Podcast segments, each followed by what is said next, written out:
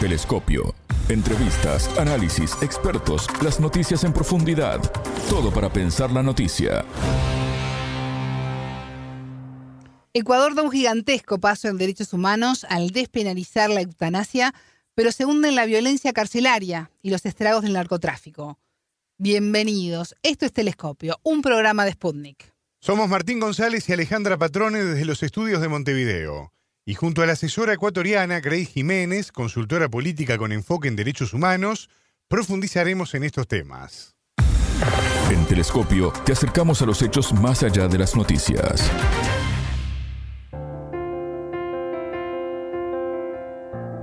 Yo he conocido lo que es vivir una vida intensa, una vida profunda, una vida amplia y colorida he vivido una vida plena y sé que lo único que merezco, lo único que merezco es una vida y una muerte con dignidad.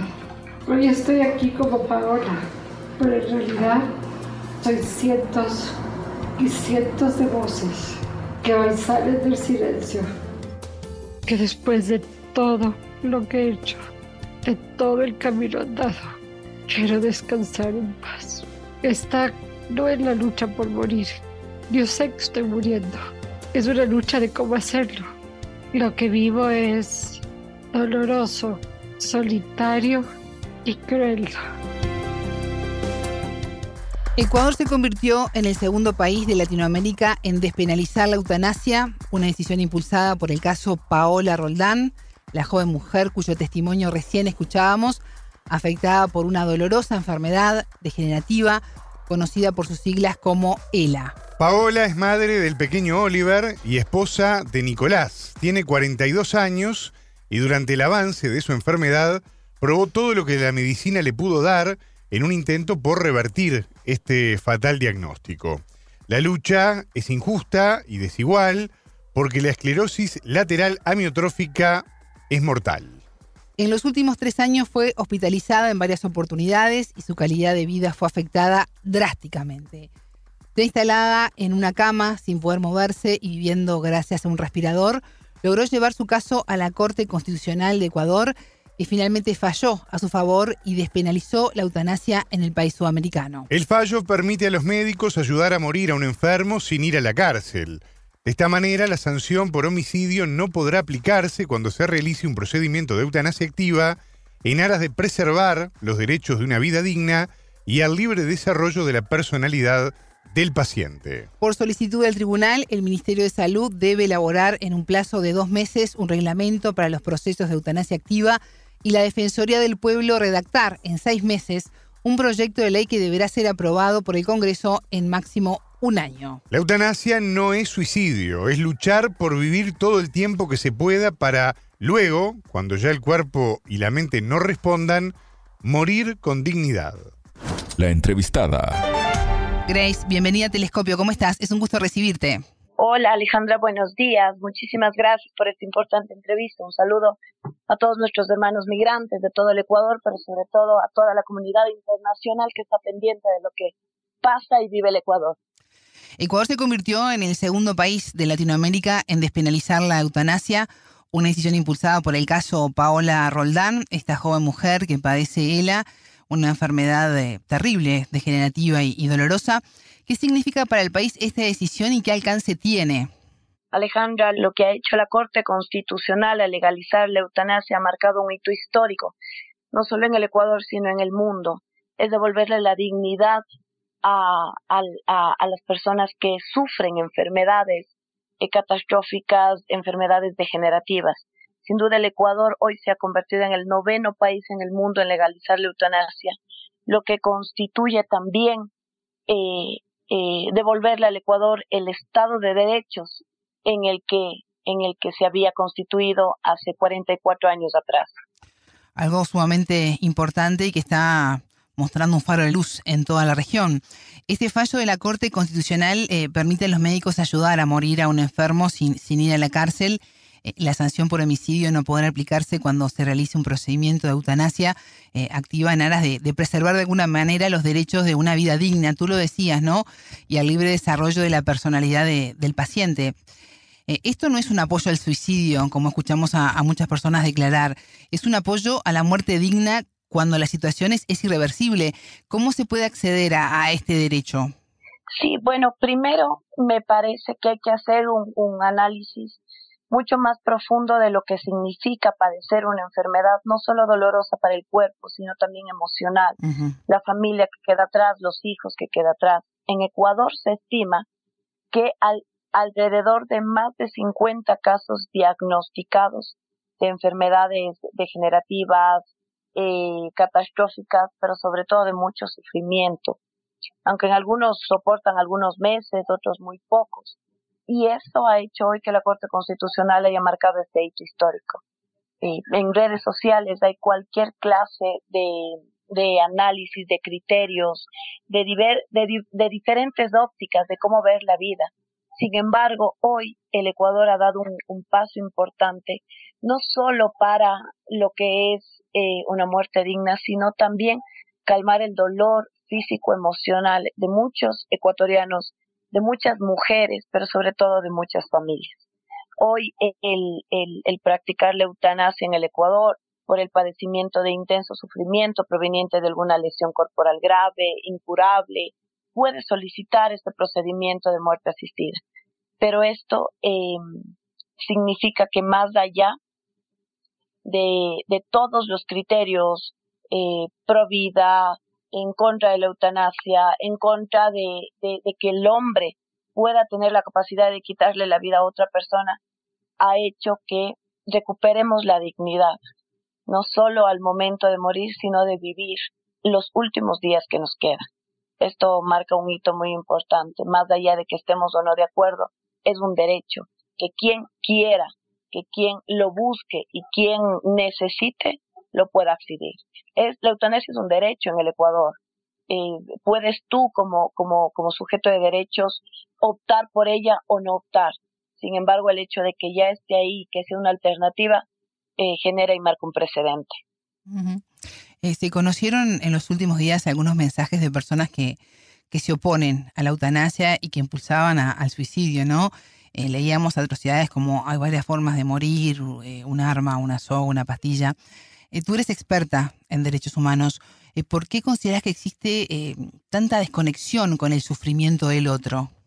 Me parece que luego de lo que vivimos en la pandemia, producto del gran confinamiento, de la crisis de la COVID, la gente ha hecho que sobreviva ante las crisis políticas, institucionales, sociales, frente a las estructuras y frente a este gran rompimiento que tiene el tejido social, no solo en el Ecuador, sino en Latinoamérica y en el mundo. Producto de la crisis del COVID, la gente cambió su forma de vivir. Ya no se habla de, vivir en colectivo, ya no se habla de vivir en, eh, de, estas grandes manifestaciones sociales, sino de manera individual. Pero también hoy la gente, producto de tanta, digamos, vulneraciones de derechos durante esta misma pandemia, la gente tiene mucho miedo a morir, y desde y ya desde un enfoque psicológico sociológico la gente ha planteado eh, diversas sistemas de cuidados por ejemplo cuidados paliativos en donde el 2026 desde el desde el 2022 el Ministerio de Salud saca una campaña ampliado una campaña hay médicos especialistas en cuidados paliativos sin embargo, hay, en el 2020, por ejemplo, murieron más de 32 mil personas por enfermedades crónicas o terminal que habrían ya requerido cuidados paliativos. Entonces, no hay una estadística clara de cuántos de ellos pudieron acceder a medicinas y tratamientos en su debido momento. Hay gente que tiene enfermedades graves, hay gente que tiene enfermedades terminales, hay gente que tiene enfermedades dolorosas que incluso no puede acceder a, la salud pública y que es necesario que tengamos una alternativa para unos no muy buena, para otros decente, para otros digna, pero sobre todo que garantiza que te puedas ir en paz, que puedas despedirte de tu familia, pero sobre todo que no tengas que sufrir. Entonces es necesario que em, que, que digamos quienes accedan a este derecho puedan hacerlo en condiciones óptimas. La Corte Constitucional establece tres, tres valores o tres ítems importantes que debe ser en, casos de, temas terminales, que tiene que ser tomada la decisión por la persona o por quien esté autorizado. Hay, hay casos, por ejemplo, que las personas no están en coma, en estado vegetativo y que no, no pueden decidir sobre sí mismas. Entonces necesito un representante legal, pero sobre todo que esté padeciendo muchos dolores, tanto físicos y emocionales.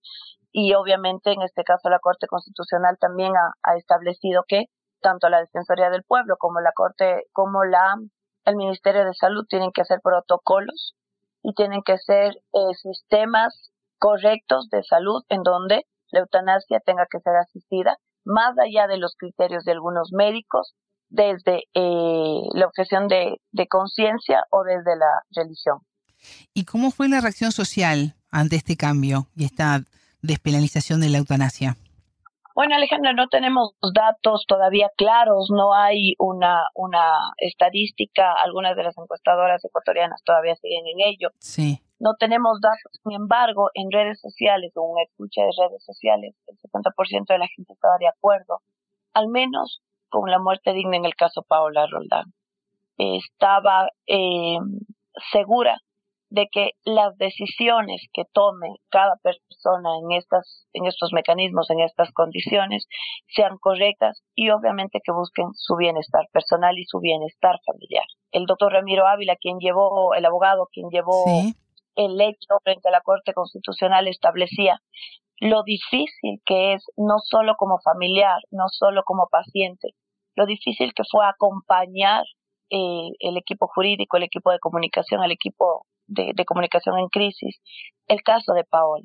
Primero porque es una mujer valiente que le dio la voz al Ecuador de muchos que no pueden tener voz.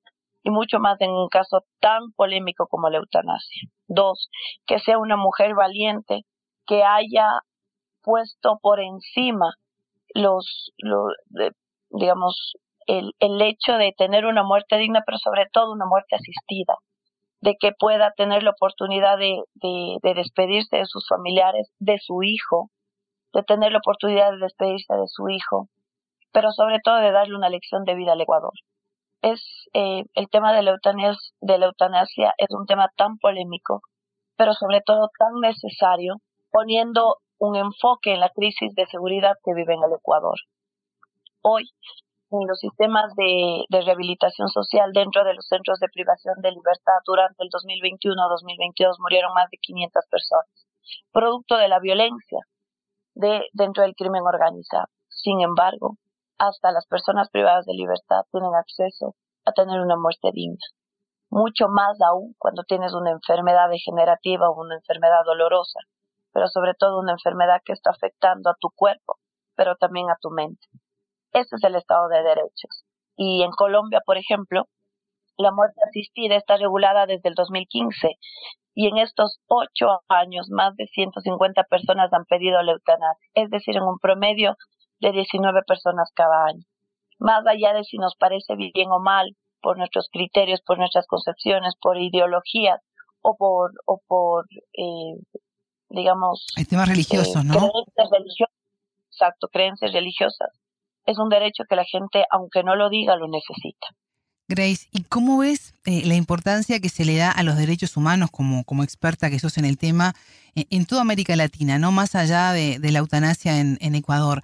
Hemos visto nuevos gobiernos de, derecha que aseguran que, que se debe primar lo económico sobre el respeto a la vida. ¿Cómo ves la situación histórica que está viviendo el continente en ese sentido?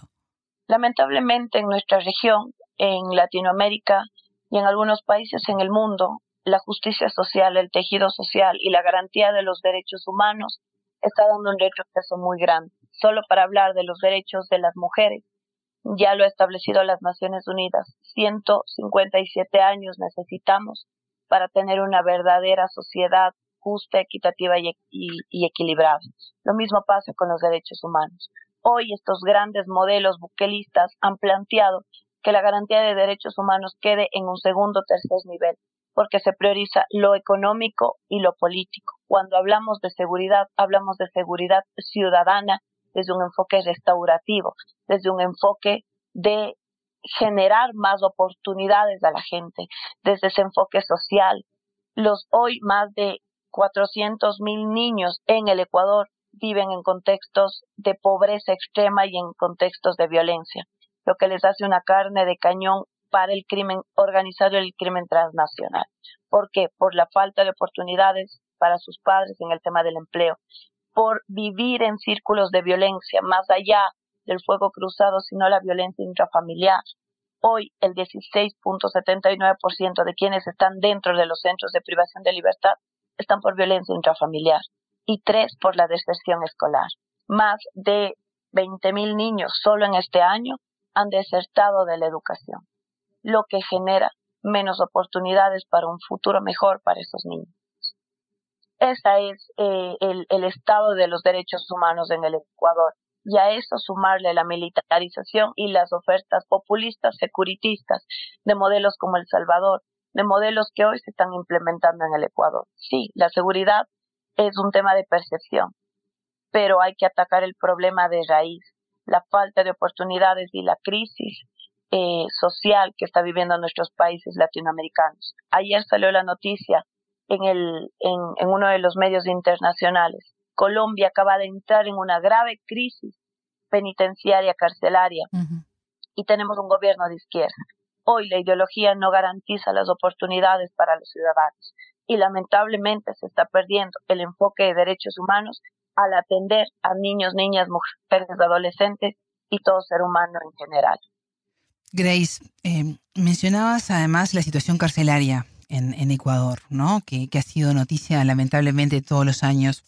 Eh, la justicia ordenó hace unos días a la Defensoría del Pueblo que investigue supuestas acciones de tortura por parte de, militares en varias cárceles del país, eh, en el marco de un estado de excepción aplicado por el gobierno desde principios de, enero, con el objetivo de poner fin a las, a las crisis y los motines en, en las prisiones.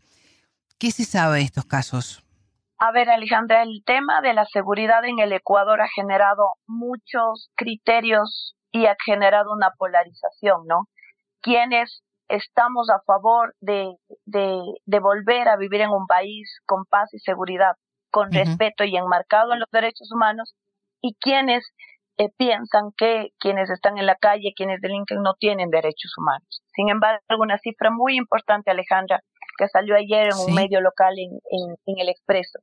Hay 7.000 detenidos desde que se declaró el estado de guerra.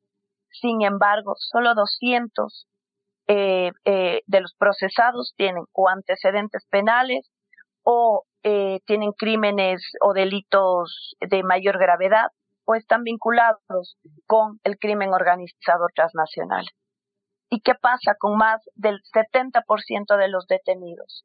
son jóvenes que viven en contextos de violencia, son adolescentes que eh, eh, viven en, círculos de violencia en los sectores más vulnerables del país, como la isla Puná, como eh, Prosperina, como digamos en el sur de Quito, en diferentes, en Esmeraldas, en, en, en diferentes lugares donde no hay presencia del Estado y hay otros jóvenes también que no tienen, que tienen, que no tienen delitos menores, pero que llevan en su cuerpo tatuajes. Eso es una clara vulneración a los derechos humanos, no solo en el Ecuador, sino en el mundo. ¿Qué pasa con esos jóvenes? ¿Dónde está la justicia restaurativa que plantea que eh, los jóvenes y los adolescentes y las personas en general tenemos derecho a una movilidad eh, eh, en, el mundo? el derecho universal a la, a la, modalidad, al, al, al, al respeto a, los ideales, a, la forma de pensar, a los criterios diferentes. Hoy en el Ecuador, ser joven, vivir en contextos de pobreza, vivir en violencia, vivir en estos sectores populares y tener tatuajes es sinónimo de criminal, es un delito. No lo digo yo, lo dice el, el, el, el expreso en la nota de ayer. ¿Qué pasa con más de los 70 mil jóvenes, más del 70% de los jóvenes que están detenidos hoy actualmente? Ya la Defensoría del Pueblo debió haber emitido la alerta para activar el mecanismo de prevención contra la tortura dentro de los centros de privación. Pero también la misma Defensoría del Pueblo tiene la garantía y la promoción de los derechos humanos fuera de los centros de privación de libertad y de garantizar y proteger. Ya tuvimos una grave afectación de violaciones de los derechos humanos en el 2019 en, en el estallido de octubre donde más de 11 personas perdieron su ojo producto de la grave violencia que ejercía las fuerzas de seguridad. De hecho, hay un, hay un, hay un caso abierto en la Corte Interamericana de Derechos Humanos por más de las 500 vulneraciones, tanto así que la CIDH estableció que el, el entonces expresidente Moreno vulneró los derechos de las y los ecuatorianos en aquel a aquellas manifestaciones sociales de octubre del 2019. Sin embargo, producto de, esa, de ese miedo y de esa generación de miedo que ha practicado el gobierno nacional en los ecuatorianos, hoy es individualista esta política securitista que hace que cada persona comience a cuidar su metro cuadrado y sobre todo sea un lujo sobrevivir en el Ecuador. Grace, Ecuador, sin lugar a dudas, dio un paso gigante en materia de derechos humanos al despenalizar la eutanasia. Eh, pero ¿qué pasa en el tema de seguridad, en eso que venís este, relatando, en lo que pasa en las cárceles? Eh, ¿Es posible avanzar también en ese sentido? Eh, ¿Qué hay que hacer para poder revertir esta situación y comenzar a respetar también allí la vida? A ver, si hablamos del tema de seguridad y esta grave policrisis que vive el Ecuador, lo primero es garantizar la inversión social. Y garantizar la inversión social es recuperar un sistema de educación adecuado que vaya más allá de la virtualidad. Necesitamos que el Ministerio de Educación tome garantías, invierta recursos en mejores condiciones de educación, se invierta en infraestructura eh, educativa en lugares donde el Estado no tiene presencia, y que garantice que quienes desertaron desde la pandemia del, COVID puedan tener, eh, puedan acceder a una educación de calidad. Primero. Segundo, necesitamos una política, necesitamos la ejecución de la política pública del sistema de rehabilitación social lanzada en el 2021 junto a las Naciones Unidas contra la droga y el delito. Hoy, supuestamente, según las cifras del gobierno nacional, hay un 60% sin embargo, quienes hemos visitado los centros de privación, quienes hemos, estamos eh, en contacto con las familias de quienes están dentro de los de los centros de privación de libertad no tienen acceso a la salud, al agua potable, a la educación, al trabajo, a una verdadera reinserción social, a una, a una verdadera rehabilitación. Hoy, lamentablemente, los centros de privación de libertad son las universidades del crimen, lo que ha hecho que quien ingrese y salga ya tenga marcada su piel, no solo con un tatuaje, sino que pertenezca a una banda del crimen organizado. Y tres, la política. La política como tal, el caso metástasis en el Ecuador que la fiscal general del Estado lo planteó hace dos meses, nos demostró que hoy en el Ecuador no hay una política institucional ni hay una democracia establecida, sino el crimen organizado está manejando la política y no solo la justicia, sino está en todas las esferas del Estado. La corrupción, el narcotráfico y los, las graves vulneraciones a los derechos humanos son los, las, las tres aristas que han sido violadas en el Ecuador y que están siendo violadas en Latinoamérica y en muchos países del mundo. Lo que no permite que un, un Estado de Derecho o que se pueda vivir en una verdadera democracia. Y evidentemente vemos a líderes, eh, tanto desde el lado buquelista, líderes tanto del lado de Petro, que no han logrado solventar las necesidades más profundas de la gente, que es comer y vivir en paz. Grace, Ecuador va a contar con cinco nuevos impuestos para financiar la, guerra contra las pandillas, eh, a pesar de que el presidente Daniel Novoa no tiene mayoría en la Asamblea General. Eh, que se opone mayoritariamente a, la subida del IVA para financiar esta lucha. Ahora, ¿este dinero va a colaborar con contrarrestar el impacto de, las pandillas o solo va, va a sanear las arcas del Estado? ¿Es una solución esto? Lo que sí tenemos claro es que el Ecuador, a más de todas las policrisis que vivimos, eh, la situación económica es de las más graves, ¿no? eh, lamentablemente en los últimos 15 años eh, la mayoría de los, digamos, los gobernantes le entregaron el país del crimen organizado, pero también eh, utilizaron las finanzas del Estado para casos como de Brecht, que es del sobreprecio, casos como el reparto de los hospitales en, en, la, en la peor crisis de salud que tuvo el Ecuador y el caso Gran Padrino, que garantizaba y que financiaba o que brindaba eh, puestos de trabajo a cargo de, a, digamos, a, eh, por eh, temas de dinero. Con, la mafia albanesa fue el presidente Lazo, ¿no? Entonces, todas las esferas del Ecuador hoy está, está viviendo un déficit de 7 millones de dólares en la caja fiscal. O sea, es, es, es la peor crisis económica que ha tenido el Ecuador. Y casualmente, el presidente Guillermo Lazo ha sido culpable de las dos graves crisis económicas, la del feriado bancario del, 90, del, 99 y la de hoy que vive el, el Ecuador. Sin embargo, los impuestos no son eh, una salida, son una salida rápida, pero una, no una salida coherente. ¿Por qué? Porque cada dólar que tiene el ecuatoriano para sacar y, pagar el IVA, le está quitando el alimento a su casa. Claro, las autoridades, la, los, los asambleístas, quienes, los ministros quienes hoy están en el gobierno dicen, no, es que no hay IVA a la ropa, a la educación y a la, y a la canasta básica. Sin embargo, sube el IVA, sube todo. Iba a subir el transporte y se va a plantear una temática de subsidios. No es una salida coherente. Usted recordará en el 2016, en el terremoto de, eh, de Manaví, se subió el IVA de manera temporal. Si usted visita hoy la zona cero en la provincia de Manaví, todavía no hay tal restauración. Hasta ahora, los manavitas están buscando eh, nuevamente reactivar su economía después de aquel duro golpe que, que le afectó al Ecuador. Entonces, la subida de los impuestos no es una salida, no es una alternativa para el ecuatoriano, mucho menos en esta crisis, y mucho menos para decir que vamos a financiar la guerra o el conflicto interarmado frente al, al crimen organizado porque como tal no existe. Es una salida, obviamente, y toda la crisis de violencia que vive el Ecuador fue netamente para subir los impuestos, meter las preguntas de la consulta popular que no tienen nada que ver con seguridad y sobre todo para meterle la mano al bolsillo al ecuatoriano.